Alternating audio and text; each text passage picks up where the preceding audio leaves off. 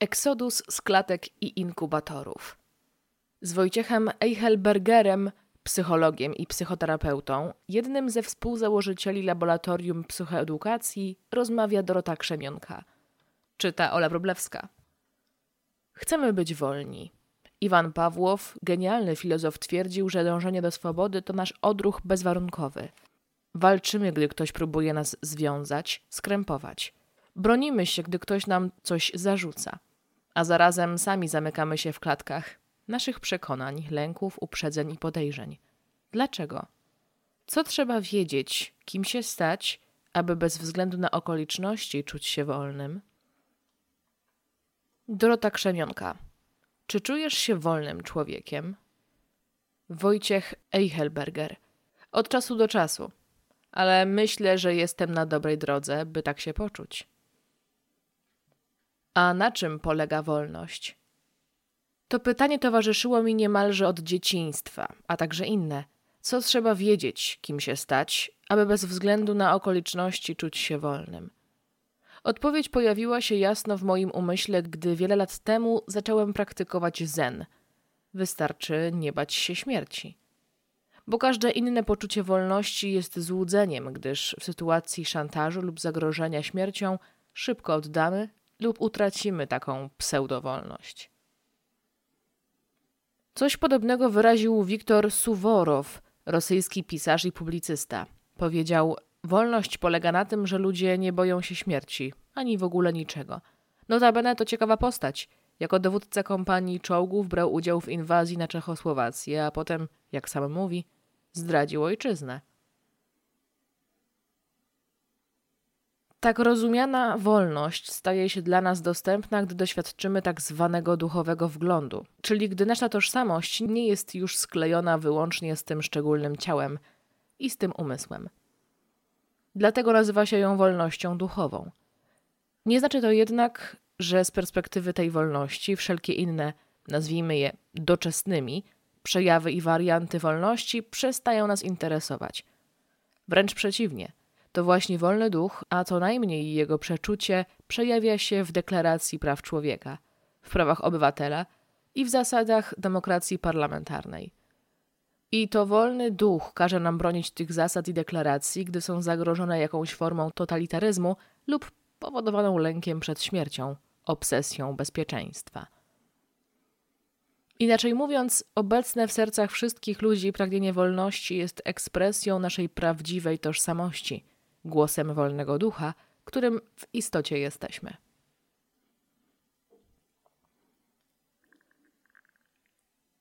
Iwan Pawłow, wielki neurofizjolog, twierdził wręcz, że to odruch bezwarunkowy.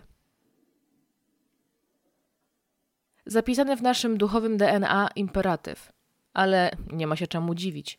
Wszystkie żywe, świadome istoty są w swojej istocie ekspresją wolnego ducha, więc też w zgodzie ze swoją istotą domagają się wolności. Na elementarnym poziomie przejawia się to w potrzebie, zdolności i wolności do poruszania się i przemieszczania. Zwierzę złapane w sidła czy skrępowane doświadcza ekstremalnego stresu i walczy, by za wszelką cenę się wydostać, nawet za cenę odgryzionej łapy. Podobnie rzecz ma się z człowiekiem. Małe dzieci próbują jak najszybciej zyskać choćby minimum wolności – niezmordowanie ćwicząc zdolność do poruszania się na wszelkie możliwe sposoby. Wygląda na to, że imperatyw prowolnościowy zaczyna działać już w macicy. Gdy w brzuchu mamy robi się nam ciasno i za duszno, szukamy drogi ucieczki na otwartą przestrzeń. Uciekamy z macicy, jak zwierzę z klatki, a potem przez resztę życia toczymy batalię o wolność i autonomię. Z czasem oddzielamy się od piersi matki – gdy zaufamy własnej zdolności do poruszania się i wyrosną nam zęby, powoli, ale nieuchronnie, zaczynamy odklejać się od mamy jako takiej. Potem zwolna nabywamy zdolności do zarabiania na własne życie, aż w końcu wyprowadzamy się z rodzinnego domu. Rozpoczynamy okres samodzielności i jeśli tylko po drodze nie zgubiliśmy instynktu wolności, zaczynają nas interesować takie rzeczy jak wolność w związkach, wolności obywatelskie – a być może nawet kwestia wolności w obliczu śmierci. Po drodze opanowujemy jeszcze język, by móc zaprotestować, powiedzieć nie. I dzięki temu zaczynamy innym osobom stawiać granice, a także odkrywamy w sobie agresję i gniew, które pozwalają walczyć i nie dopuścić, by ktoś związał nam ręce i nogi. Bo już wiemy, albo przeczuwamy, że utrata wolności to najgorsza rzecz, jaka może nas spotkać. Zaryzykowałbym tezę, że ludzkie życie jest w istocie napędzane potrzebą autonomii i wolności, a dopełnia się z chwilą, gdy zaczyna nim kreować przekraczający dualizm śmierć. Życie, wolny duch.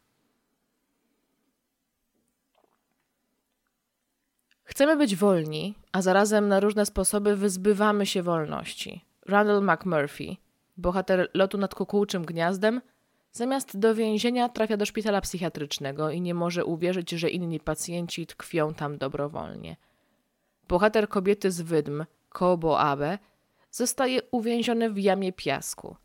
Kiedy pojawia się możliwość wydostania z pułapki, rezygnuje. Odkłada wolność na potem. Dlaczego uciekamy od wolności? Bo naszą drugą ważną potrzebą jest bezpieczeństwo. To ono do spółki z lenistwem stało się motorem rozwoju, a także manowców ludzkiej cywilizacji. Niestety, póki nie odkryjemy w sobie wolnego, nieustraszonego ducha, który nie boi się śmierci, za bezpieczeństwo gotowi jesteśmy oddać wiele, nawet wolność. Benjamin Franklin, jeden z ojców założycieli Stanów Zjednoczonych, twierdził: Ci, którzy rezygnują z wolności w imię odrobiny tymczasowego bezpieczeństwa, nie zasługują na żadne z nich. I słusznie, bo prawdziwie wolny i bezpieczny jest tylko ten, kto nie dąży do bezpieczeństwa. Tylko wolność gwarantuje nam prawdziwe bezpieczeństwo. Pewnie dlatego dzieci odruchowo poświęcają wiele czasu i energii na oswajanie się z niebezpieczeństwem i testowaniem granicy ryzyka. W moim dzieciństwie ten mechanizm rozwojowy działał silnie i był doceniany przez dorosłych. Mam wrażenie, że dziś ulegli oni w dużej mierze obsesji bezpieczeństwa stymulowanej przez media i, i marketing. Jak pisze Naomi Klein w swojej słynnej książce Doktryna szoku, Możni tego świata mają skłonność do wywoływania kontrolowanych kryzysów w celu poszerzania zakresu swojej władzy i wpływu. W efekcie rodzice zamiast uczyć dzieci sztuki przeżycia, umiłowania wolności i demokracji, zarażają je swoim strachem przed światem i gotowością do rezygnacji z wolności na rzecz bezpieczeństwa. W którymś momencie ojciec czy matka przestają nas pilnować, ale jakiś rodzic zostaje w nas. No właśnie, bardzo wiele zależy od tego, jaki to był rodzic. Jeśli rodzice byli zainfekowani nadmierną potrzebą bezpieczeństwa, bo ktoś ich przestraszył światem, to niestety ich lęk, jak złośliwy wirus, zainfekuje ich dzieci. I będzie ograniczać ich wolność? Tak, bo we współczesnym świecie potrzeba wolności znalazła się w paradoksalnym konflikcie z potrzebą bezpieczeństwa. Gdyby nie to, co zasysamy z dorosłych wzorców, z mediów, z reklam, z popkultury, to okazałoby się, że granica urealnionej, naturalnej potrzeby bezpieczeństwa jest daleko poza mentalnym horyzontem większości współczesnych rodziców i ich dzieci. Ta ogromna przestrzeń wolności jest dla coraz większej liczby ludzi niedostępna zaczynamy cierpieć na zbiorową agorafobię. A przecież widać gołym okiem, że im bardziej staramy się urządzić bezpieczne życie, tym bardziej jesteśmy uzależnieni od cywilizacyjnego inkubatora. A to oznacza, że w razie nawet krótkotrwałej jego awarii nie będziemy w stanie przeżyć. Wyobraźmy sobie świat, który w maksymalnym stopniu spełniałby naszą, niczym niepowstrzymaną, potrzebę bezpieczeństwa.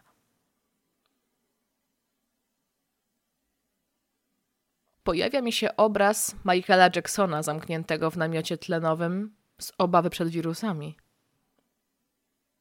Ładny przykład, który pokazuje, że realizując odrealnioną potrzebę bezpieczeństwa, na własne życzenie skazujemy się na lęk i izolację, a w konsekwencji na rodzaj niewoli. Podobnie wygląda owo pozorne bezpieczeństwo ludzi w ogrodzonych apartamentach.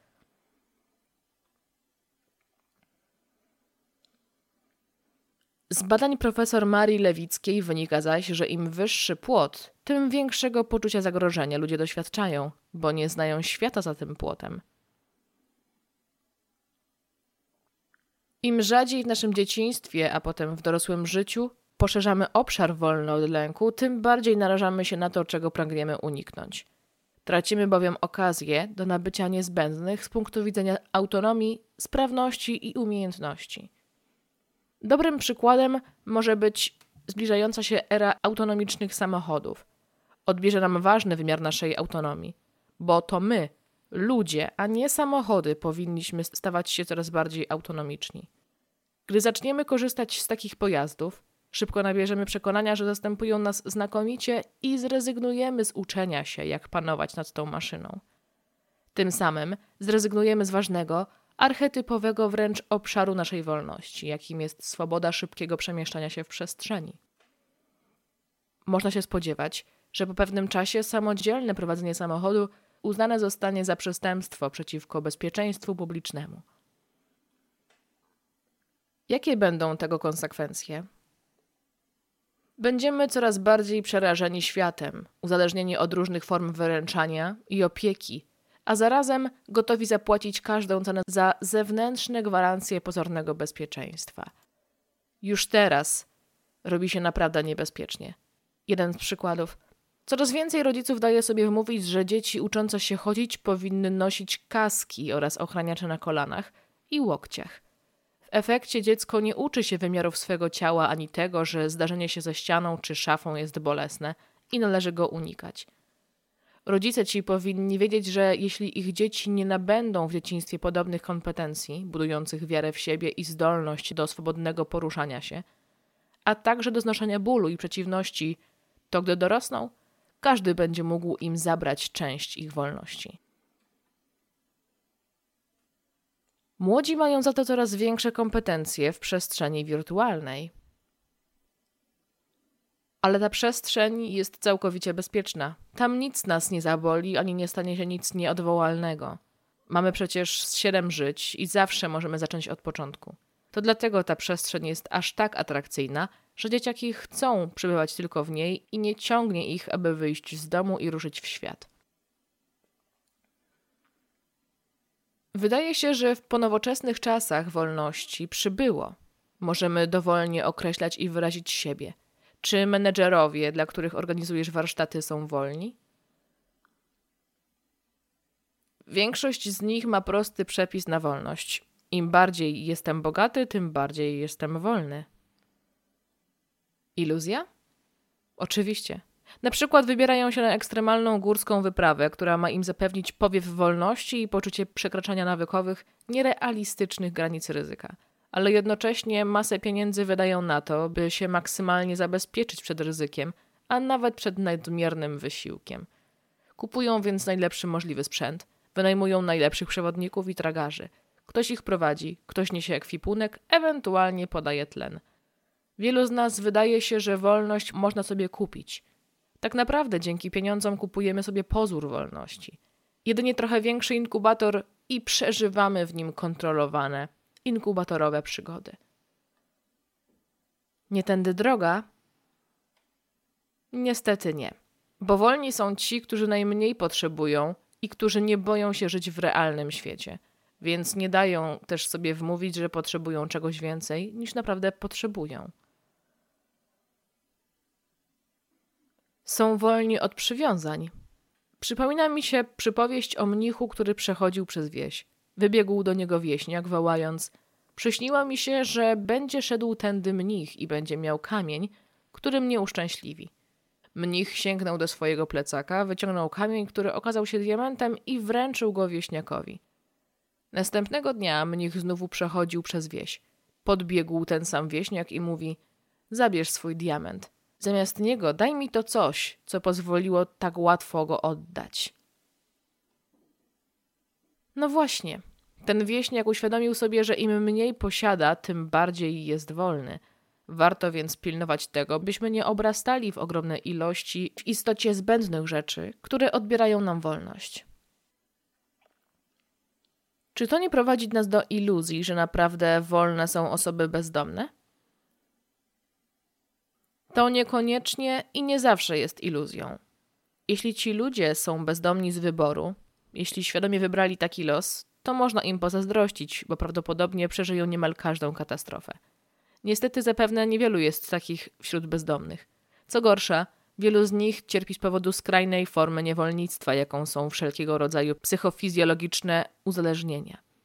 Czyż jednak nie tęsknimy, by zbliżać się do ideału, jakim jest życie dzikich zwierząt, które niczego nie posiadają, a świat jest ich domem, szkołą, restauracją i apteką? Czyż to nie jest tragiczne, że uparcie podążamy w odwrotnym kierunku? Realizując naszą neurotyczną potrzebę bezpieczeństwa, zachowujemy się na planecie jak wrodzy kolonizatorzy, powodując klimatyczną katastrofę i masowe wymieranie zwierząt. Więc jeśli ktokolwiek decyduje się minimalizować swoje konsumpcyjne potrzeby i podążając śladem mędrców i proroków, realizować swoją fundamentalną potrzebę autonomii i wolności, to zasługuje na najwyższe uznanie, cześć i chwałę. Albert Camus napisał: Wolny jest ten, kto nie ma potrzeby kłamać, nie udaje niczego przed innymi i sobą. To szczególny wymiar wolności, wolność sumienia człowieka, który doświadcza lub przeczuwa prawdę o sobie i o świecie, a swoim sposobem życia spokojnie daje świadectwo o tej prawdzie. Z pewnością nie jest to sieciowy hejter ani szowinista, terrorysta czy rasista, choć oni wszyscy, im podobni w swoim przekonaniu, nie kłamią i są do bólu szczerzy. Lecz mówienie prawdy nie polega na wyrażaniu naszych nabytych, jakże często szkodliwych i ograniczających przekonań i emocji. Tu trzeba się bardziej wysilić, bo żeby mówić prawdę i żyć w zgodzie z nią, trzeba najpierw doświadczyć prawdy o sobie, czyli odkryć swoją prawdziwą tożsamość wolnego ducha. Być naprawdę blisko siebie. Tak blisko, że aż do samozapomnienia. Ci nieliczni w historii ludzkości, którzy naprawdę nie kłamali, słusznie urastają do rangi proroków i mędrców. Mówili i niemal mówią nam prawdę prosto w oczy, ostrzegają – Ludzie, błądzicie i cierpicie, bo nie wiecie, kim jesteście. Macie fałszywą tożsamość, więc wasze motywy, cele i relacje są też fałszywe. Dopóki się nie dowiecie, kim naprawdę jesteście, będzie powodować cierpienie, chaos i zniszczenie. Czyż to nie zaczyna się obecnie spełniać na naszych oczach? Wolnym jest zatem ten, kto wie, kim jest. Takim człowiekiem był Sokrates, który przyznał wiem, że nie wiem – ten ekstremalny wyraz poznawczej pokory jest niewątpliwie świadectwem wolności ducha. Sokrates powiedział też: Poznaj samego siebie, a stanie przed tobą otworem cały świat. Bo w istocie nie jesteśmy różni od świata. Jak jednak dostrzec, że tkwimy w ignorancji, gdy większość czasu niektórzy twierdzą, że nawet 80%, lecimy na autopilocie, działając bezrefleksyjnie. Jaka to zatem wolność?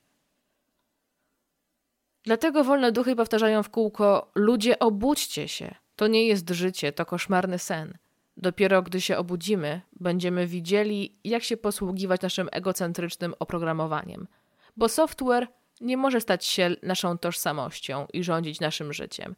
To uzurpator, którego trzeba koniecznie zdemaskować. Wolność polega na odkrywaniu prawdziwej tożsamości, ale żeby jej szukać, trzeba być w jakimś stopniu wolnym. Czy tak? Na początku musimy pogodzić się z tym zakopanym gdzieś głęboko w naszej podświadomości przeczuciem, że to, za kogo siebie uważamy, jest obrazem z gruntu fałszywym. Ścieżki poznawania prawdziwego siebie są różne. Jest ich wiele, każdy może wybrać własną, ale trzeba uważać, by się nie przykleić do ścieżki i nie czerpać z niej kolejnej fałszywej tożsamości. Poznając siebie, nie wiemy dokąd nas to finalnie zaprowadzi. Wiesław Myśliwski w traktacie o łuskaniu fasoli zauważa, że człowiek wolny jest niebezpieczny – nie tylko dla innych, ale dla samego siebie. To prawda. Prorocy i mędrcy naszej cywilizacji byli i są niebezpieczni dla siebie i innych, bo z bezlitosnym współczuciem usiłowali pozbawić zarówno siebie, jak i tych, którzy chcieli ich słuchać, wszelkich egotycznych złudzeń. Kiedyś słyszałem, jak nauczyciel, żegnając się z uczniem ruszającym na bardzo wymagające medytacyjne odosobnienie, powiedział: Powodzenia. Mam nadzieję, że żywy z tego nie wyjdziesz. Wolni ludzie zaiste są niebezpieczni. Witold Gombrowicz zaś stwierdził: Moja najwyższa wolność polega na tym, iż w samej sekundzie mogę postawić sobie hamletowskie pytanie być albo nie być i swobodnie na nie odpowiedzieć. Kluczem do prawdziwej wolności jest uwolnienie się od lęku przed śmiercią, ale nie w sposób psychotyczny ani socjopatyczny. W depresji ktoś gotów jest umrzeć w każdej chwili, bo śmierć wydaje się wybawieniem od nieznośnie pustego i bolesnego życia. Psychopata zaś nie boi się śmierci, bo przestał czuć cokolwiek, włącznie z lękiem. Nie na tym jednak polega nieustraszoność wolnego ducha. Wolny, nieoddzielony od niczego duch doświadcza tego, że śmierć i życie to dwie strony tej samej monety. Jeden i ten sam proces nieustannej zmiany. Nic nie umiera, a jedynie pojawia się i znika, bo wyłoniło się z uniwersalnej, pierwotnej i wiecznej matrycy życia. I tam powraca. A umiera jedynie nasza iluzoryczna tożsamość oddzielonego istnienia, zwana ego. Test wolności. Co możesz zrobić? Zadaj sobie pytanie, które testuje wolność. Co by się ze mną stało, gdybym stracił, straciła wszystko, co posiadam? Kim bym był, była? Czy bym się wtedy odnalazła, odnalazł? Czy utrata tego, co posiadam, jest równoznaczna z utratą tożsamości i sensu życia? Dopóki utożsamiamy się z tym, co posiadamy, w tym z przekonaniami na, na swój temat, dopóty doświadczamy pseudowolności i iluzorycznego bezpieczeństwa. O tym, jak się od tego odkleić i zyskać autentyczną wolność, mówi Wojciech Eichelberger w tym numerze charakterów. Robię to, co chcę, czy to, co muszę. Zdrowy rozsądek podpowiada, że wolność jest czymś upragnionym. Okazuje się jednak, że bywa ona przykrym ciężarem, rodzącym napięcia i chęć ucieczki. Takie konsekwencje przewiduje koncepcja wolności sformułowana przez Iwana Steinera. Wyróżnia on trzy rodzaje wolności wyboru. Pierwszy dotyczy wyboru oceniającego, a efektem może być decyzja słuszna lub nie. Z kolei wybór różnicujący może przynieść rezultat korzystny dla podmiotu lub niekorzystny. W końcu ważne jest, na ile wybór jest autonomiczny, czyli zgodny z intencjami podmiotu. Wolni czujemy się, gdy mamy wybór między co najmniej dwiema możliwościami opcjami czy decyzjami. Im więcej możliwości, tym większa wolność. Im bardziej jednak możliwości od siebie się różnią, tym mniejszą odczuwamy wolność. Co więcej, w takich warunkach, jak zauważa Ari Kruglanski, zachowanie człowieka staje się nieprzewidywalne i dla obserwatorów, i dla niego samego. Drugie podejście do wolności, jakie zaproponował Harold Kelly, bardziej zgodne jest z potocznym doświadczeniem. Według niego o wolności można mówić tylko wtedy, gdy przyczyn własnego zachowania upatrujemy w sobie, we własnym ja, a nie w czynnikach zewnętrznych. O wolności wnioskujemy zatem na podstawie własnego zachowania i jego przyczynowej interpretacji. Wolni jesteśmy, gdy nasze działania są zgodne z naszymi intencjami, pragnieniami i wartościami, czyli gdy robimy i mówimy to, co chcemy.